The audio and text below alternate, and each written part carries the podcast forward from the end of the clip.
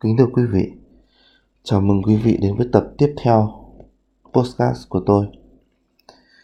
Hôm nay thực ra là trước rất là nhiều những thông tin tràn ngập quanh đi quẩn lại cũng chỉ là về dịch bệnh.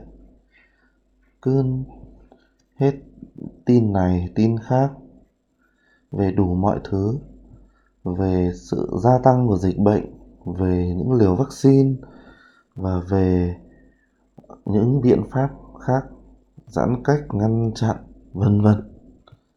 Tôi à, cũng không có những cảm hứng mang chất thời cuộc nữa. Nhưng rất may là có một cái bất chợt và tình cờ đến với tôi. Đấy là ngày hôm nay thì tôi đang ngồi chấm một cuộc thi về văn hóa đọc và về sách. Cho nên tôi quyết định chọn đề tài để nói về ngày hôm nay. Đấy là những điều vụn vặt về sách. Rất đơn giản, đúng không ạ?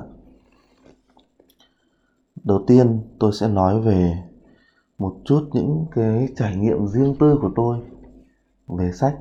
Thì tôi cũng đọc sách từ nhỏ, cũng được đi học rồi cũng được học chữ như là mọi người thông thường trong thế hệ của tôi thôi. Và cũng được ừ, bố mẹ tiếp cho tiếp xúc với sách vở từ cũng, tôi nghĩ là cũng không có gì đặc sắc bình thường. Bình thường thôi. Không có gì quá đặc sắc. Và nhìn chung là cũng không phải là có một cái truyền thống hay là một thừa hưởng, một cái di sản gì đấy to lớn lắm. Thế nhưng mà ờ, tính đến bây giờ thì tôi thấy sách vở khá là gắn liền với cuộc sống của mình. Vâng thưa quý vị tuổi thiếu thời của tôi gắn liền với sách vở trong một cái chừng mực.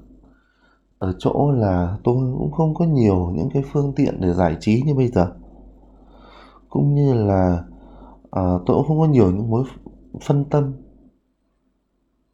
Vậy nên à, một trong những cái mà tôi tìm tới đó là sách sách của tôi thì rất ít thưa quý vị. Thường hồi bé tôi thích đọc truyện tranh hơn. Nhưng mà tôi nghĩ truyện tranh cũng nên tính là một loại sách. À, tức là nếu mà so với sách của tôi thời đấy nó chỉ đơn giản lắm. Đấy là những cuốn truyện chữ. Tức là để so sánh và phân biệt với cả truyện tranh mà mình hay đọc mà thôi. Ít. Và cũng ít và tôi cũng không có nhiều sách. À, sau này thì không hiểu sao mà tôi cũng dần dần lớn lên và cảm thấy rằng là đọc sách không phải là chỉ là một điều bổ ích cho bản thân, mà dường như là có vẻ như là một cái thú vui thời thượng một chút. Cho nên là mình đến với sách cũng không đơn thuần là vì tìm kiếm thông tin, tìm kiếm tri thức, kiến thức, cảm hứng, mà là một phần cũng là vì thấy là đọc sách nó cũng có vẻ là nó hơn người, đúng không ạ? Thì tôi cũng đọc khá là nhiều tác phẩm, thưa quý vị. Tôi nhớ rằng có những quyển sách mà tôi đọc đi đọc lại, đọc rất là nhiều lần. Đọc dưới ánh đèn, khi chùm chăn, đọc trên bàn học, vân vân. Đến ngày nay thì tôi đọc nhiều sách ở trên mạng hơn và cũng có nhiều loại sách đa dạng hơn. Ở nhà tôi thì có một cái căn phòng riêng là phòng làm việc, hay có thể gọi là một cái thư viện riêng của tôi cũng được. Bởi vì xung quanh cái khu vực tôi làm việc chủ yếu là máy tính, bút, giấy, vân vân, thì có khá là nhiều tủ sách. Tôi ờ, đếm ra trong số cái nguồn tài liệu này. Thực ra là tôi cũng có ý thức một chút trong việc sắp xếp sách cho mình bằng cách tạo ra một cái thư viện online. Tức là một cái uh, khi mà tôi mà có thêm một cuốn sách nào đấy là thêm một cái công trình bài báo bài viết nào đấy tạp chí hay là vân vân thì tôi lại viết thêm vào đó. Và tôi nghĩ rằng là có khoảng vào độ hơn một nghìn đầu tài liệu. Nhiều loại các vị ạ, không không không phải là chỉ có sách tôi đâu. Tôi có khá là nhiều những cái báo cáo chuyên đề nghiên cứu, vân vân. Nó không phải là sách mà nó là một cái tài liệu nội bộ chẳng hạn, hay là nhiều những cái cuốn tạp chí nghiên cứu, vân vân. Nó nó rơi vào khoảng hơn một nghìn đầu tài liệu và nó sẽ còn gia tăng. Bởi vì tôi vẫn còn chỗ để chứa. Mặc dù là cũng gần hết rồi thưa quý vị. Thì uh, sách nó cũng đa dạng từ à, tiểu thuyết xong rồi sách về triết lý triết học rồi từ điển. Cũng có tôi cũng có khá là nhiều từ điển. Có những quyển từ điển quý như là quyển từ điển thanh nghị vân vân. Quyển màu xanh mà tôi đang nhìn trực tiếp đây hay là hán việt từ điển của đào duy anh vân vân. Đó nói chung là tôi cũng có độ cho mình à, năm bảy cuốn từ điển gì đó. Rồi à, nói chung là sách văn học thì nhiều lắm. Mà tôi cũng không chỉ đọc sách văn học ở những quyển tôi mua thưa quý vị. Sau này thì tôi tải cái à, Kindle về và cho nhiều sách vào đấy để đọc cho nó tiện và mình cũng không mất tiền đó nên là cũng chưa thống kê được vào trong cái à, thư viện online của mình. Tôi à, có khá là nhiều sách nó nó thuộc về mạng. Là cũng không hẳn là khoa học nhưng mà tất nhiên là nó là mang tính rất kinh điển. Chẳng hạn như là bộ tứ thư. Tôi có cả cuốn luận ngữ ở Sài Gòn xuất bản của dịch giả đoàn Trung còn một cái cuốn rất là hay. Mà tôi mua hình như hồi học cấp 3 lớp 11 gì đó. Rồi những cái tác phẩm kinh điển như sử ký tư mã thiên, đại việt sử ký toàn thư, vân vân. Ở đấy là phần về phương đông. Phương tây thì khá là nhiều những cái bộ sách mà chúng ta có thể đọc, tìm thấy của những cái tác giả nổi tiếng trong lĩnh vực pháp luật. Mà tôi tôi khá là quan tâm.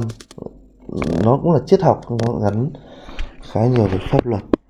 Chẳng hạn như là uh, chính trị học của Aristotle rồi cộng hòa uh, khế ước xã hội tinh thần pháp luật hay là có những cái rồi khảo luận thứ hai về chính quyền hay là những cuốn sách triết học gọi là uh, có thể gọi là triết học nguyên bản đấy chẳng hạn như là uh, thế giới của Sophie một vài cuốn của Can của các Mark cũng có vân vân. Nói chung là tôi cũng rất là trân trọng những cái mảng sách này. Mặc dù là uh, trí tuệ của tôi cũng không có thể tiếp nhận được hết chúng. Một trong những cái mảng nữa mà tôi có khá là nhiều sách đấy là sách vở nghiên cứu. Như là ngoài giáo trình ra tôi có một cái ô tủ dành cho giáo trình các loại. Thì ừ, chủ yếu là những sách về tra cứu những sách về nghiên cứu ấy, thì tôi dùng để tra cứu hơn là đọc nó trong một mạch hay một cái tổng thể. Tất nhiên là tiểu thuyết thì mình phải đọc đúng không ạ? Đọc có thể là từ một đoạn giữa đấy đọc đi hay là đọc từ đầu vân vân tùy. Thế nhưng mà nó phải có sự liền mạch còn ờ, đọc sách nghiên cứu thì tôi, cái cách đọc của tôi và tôi cũng khuyên mọi người khi đọc sách nghiên cứu đấy là mình đọc cái mục lục để hiểu được cái tổng thể mà cái tác giả muốn trình bày. Và sau đấy mình muốn tìm vào cái nội dung nào, vào phần nào để làm nguồn trích dẫn, nguồn tài liệu ấy để mình hiểu thêm thì mình đọc vào cái phần đấy. Nó là dễ nhất chứ không có ai mà đi đọc hết cả một cái quyển sách nghiên cứu từ đầu đến cuối. Ừ, như kiểu đọc luận văn luận án ấy, quý vị đọc nó chán lắm và nó nó, nó không phục vụ mục đích của mình. Tôi có thể đọc hết cả một cuốn khóa luận một cuốn luận văn luận án. Nếu như mà tôi có cái nhiệm vụ là đọc và để nhận xét nó thế nhưng mà để mà đọc để mà cho vui hay là đọc để mà tiếp nhận tri thức thì tốt nhất là không nên đọc từ đầu đến cuối.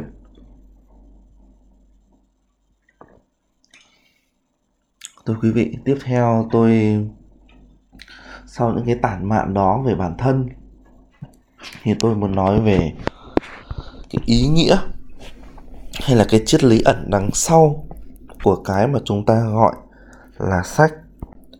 Kính thưa quý vị sách theo tôi nó là một cái tác phẩm toàn vẹn để chứa đựng tư tưởng, tri thức, cảm hứng, niềm tin. Ở trong đó, tất nhiên sách có rất là nhiều loại, có những quyển sách tràn ngập tri thức, có những quyển sách tràn ngập những cái giải trí, có những quyển sách tràn ngập nghệ thuật, hay là những quyển sách đi theo những cái thương, thiên hướng khác biệt đó. Thế nhưng, đã là một cuốn sách có đầy đủ những cái bộ phận của nó theo tôi, thì nó phải là biểu hiện cho một cái sự toàn vẹn và sách với nội dung đó sẽ được tiếp nhận thông qua người đọc, thì nó sẽ thể thể hiện một cái cách thức, một con đường rất là đặc biệt trong việc truyền tải và và tiếp thu những cái thông tin, tri thức, nguồn cảm hứng. Kính thưa quý vị vì vậy chúng ta có thể đi nghe những diễn giả nói, những thầy giáo giảng bài hay những nghệ sĩ trình diễn. Và chúng ta rất thấy hay và cuốn hút. Nhưng mà cái cách thức khi mà chúng ta nhìn vào một cái biểu diễn, một cái trình diễn thông qua những thứ ngôn ngữ khác, không phải là ngôn ngữ của sách vở. Ý tôi ở đây là cái ngôn ngữ của văn hóa đọc đó, thì cái cách thức truyền tải của nó khác biệt rất nhiều so với chúng ta đọc sách. Đọc sách thì mình đọc sách ở nhiều nơi, nhưng quan trọng đọc sách nó gần như là một cái hoạt động cá nhân và tự thân. Khi đó thì chúng ta sẽ có nhiều cơ hội để đắm chìm, thực sự dìm mình vào trong cái tư tưởng mà tác giả người ta muốn mang lại. Điều này rất khác với việc chúng ta tiếp nhận thông tin qua những cái kênh. Ví dụ như kênh nghe nhìn thì nó còn có cái sự cộng hưởng cho cái mối giao tiếp giữa khán giả với người trình bày. Thậm chí giữa các khán giả với nhau, nó có sự cộng hưởng và dâng lên rất nhiều. Còn đọc sách thì nó khác nó gần giống một hoạt động đơn lẻ. Và do vậy, cái cách thức để người ta đưa tri thức vào sách vở, đưa thông tin, đưa nguồn cảm hứng vào trong sách vở, nó sẽ khác. Cho nên, thưa quý vị, là có những người nói thì rất hay, nhưng mà viết thì dở, và ngược lại. Và có những cái nói thì hay, nhưng nếu chuyển tải thành văn bản thì chưa chắc nó đã hay. Ngày xưa vào cuối cái thời chiến quốc thì chúng ta biết rằng có một vị à, tư tưởng nhà tư tưởng rất nổi tiếng. Đấy là Hàn Phi. Cái ông Hàn Phi này thì ông ấy bị cái tật nói ngọng và ông ấy nói thì không hay lắm. Thì tình cờ đại khái là trong cái thời buổi đó thì ở Trung Quốc có rất là nhiều những cái nước khác nhau và nó đánh nhau liên miên và tồn tại một cái tầng lớp gọi là những người du thuyết. Những người du thuyết tức là những người du, tức là đi khắp nơi thuyết tức là thuyết phục. Có những người du thuyết rất nổi tiếng như thương ưởng, tô tần, trương nghi, vân vân. Họ đến, họ gặp các cái vị quan lại và đặc biệt các cái nhà vua và họ thuyết phục bằng lời lẽ để cho người ta nghe theo tư tưởng của mình chúng ta thấy rằng là khi mà thương ưởng đến thuyết thuyết giảng cho vua tần, thì đến cái độ là hai, tức là đầu gối của hai người chạm vào nhau lúc nào không hay. Tức là ông ấy nói hay quá, đến mức là ngày xưa thì người ta ngồi quỳ gối mà. Và vua tần cứ thế cứ thế là sát lại, ngồi gần hơn để nghe kỹ hơn và cùng đầu gối chạm vào không hay. Đầu gối của vua chạm vào đầu gối của thương hưởng đó thương hưởng là cái người thuộc cái lớp trước. Ý tôi ở đây là trong những người có tài du thuyết, tài thuyết giảng, tài nói năng rất hay, thì lại có một người là hàn phi. Mặc dù nói không thực sự hay, nhưng tác phẩm văn viết của ông lại để đời tới tận ngày nay. Đấy là tác phẩm Hàn Phi Tử. Một tác phẩm mà rất là nhiều sinh viên trên thế giới là bắt buộc phải đọc và nghiên cứu. Và chúng ta phải thấy là Tần Thủy Hoàng khi mà có cái bộ Hàn Phi Tử này, ông đọc đọc đến cái độ mà những cái sợi dây buộc, nối những cái thẻ tre vào với nhau, đứt đến 3 lần. Tức là đứt xong lại nối lại, xong rồi lại đọc tiếp. Đọc nhiều quá nó đứt, rồi lại nối lại, đọc đi đọc lại như vậy. Thì chúng ta cũng thấy là Tần Thủy Hoàng cũng là một người mà có văn hóa đọc khá là cao. Đó và nói đến cái vấn đề là có những người tức là có những cái thứ viết ra thì à, nói thì hay nhưng mà viết ra chưa chắc đã hay. Nếu mà các bạn chịu khó đọc hay là vì tôi cũng thường biết rất nhiều người đọc những tác phẩm của thiền sư thích nhất hạnh. Tôi xin nói rằng là thiền sư thích nhất hạnh là một vị thuyết giảng tuyệt vời, thuyết giảng đỉnh cao và ông viết sách cũng tuyệt hay. Thế nhưng, câu chuyện của thiền sư cho chúng ta thấy một cái ví dụ về điều mà tôi vừa nói. Khi thiền sư viết cuốn đường xưa mây trắng, nếu chúng ta đọc cái tác phẩm này, mình sẽ thấy rằng đây là một cuốn sách tuyệt vời của nghệ thuật viết. Thế nhưng mà sau này á, khi mà thiền sư giảng rất là nhiều chúng ta có thể nghe những cái bài giảng của ông trên youtube. Và ở những cái người đệ tử của ông thì chép lại những cái bài giảng này thành văn bản và cũng có thêm bớt thêm một chút gì đó điều chỉnh để in thành sách.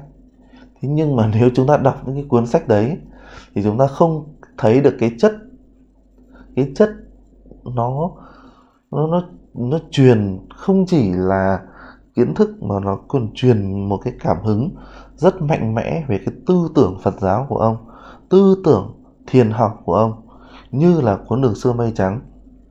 Những cái những cái cuốn sách mà viết ra dựa trên cái cái bài nói đó. Theo tôi là nếu để nguyên bài nói thì rất hay, nhưng khi thành bài viết thì nó còn không hay nữa. Vì vậy, chúng ta nếu như là một người viết hay là là một người đọc, thì tôi mong là mọi người hãy tâm niệm cái điều đó. Cái nhịp điệu và cái cách thức vận hành, cách thức đưa đến của tư tưởng khi viết nó khác hẳn.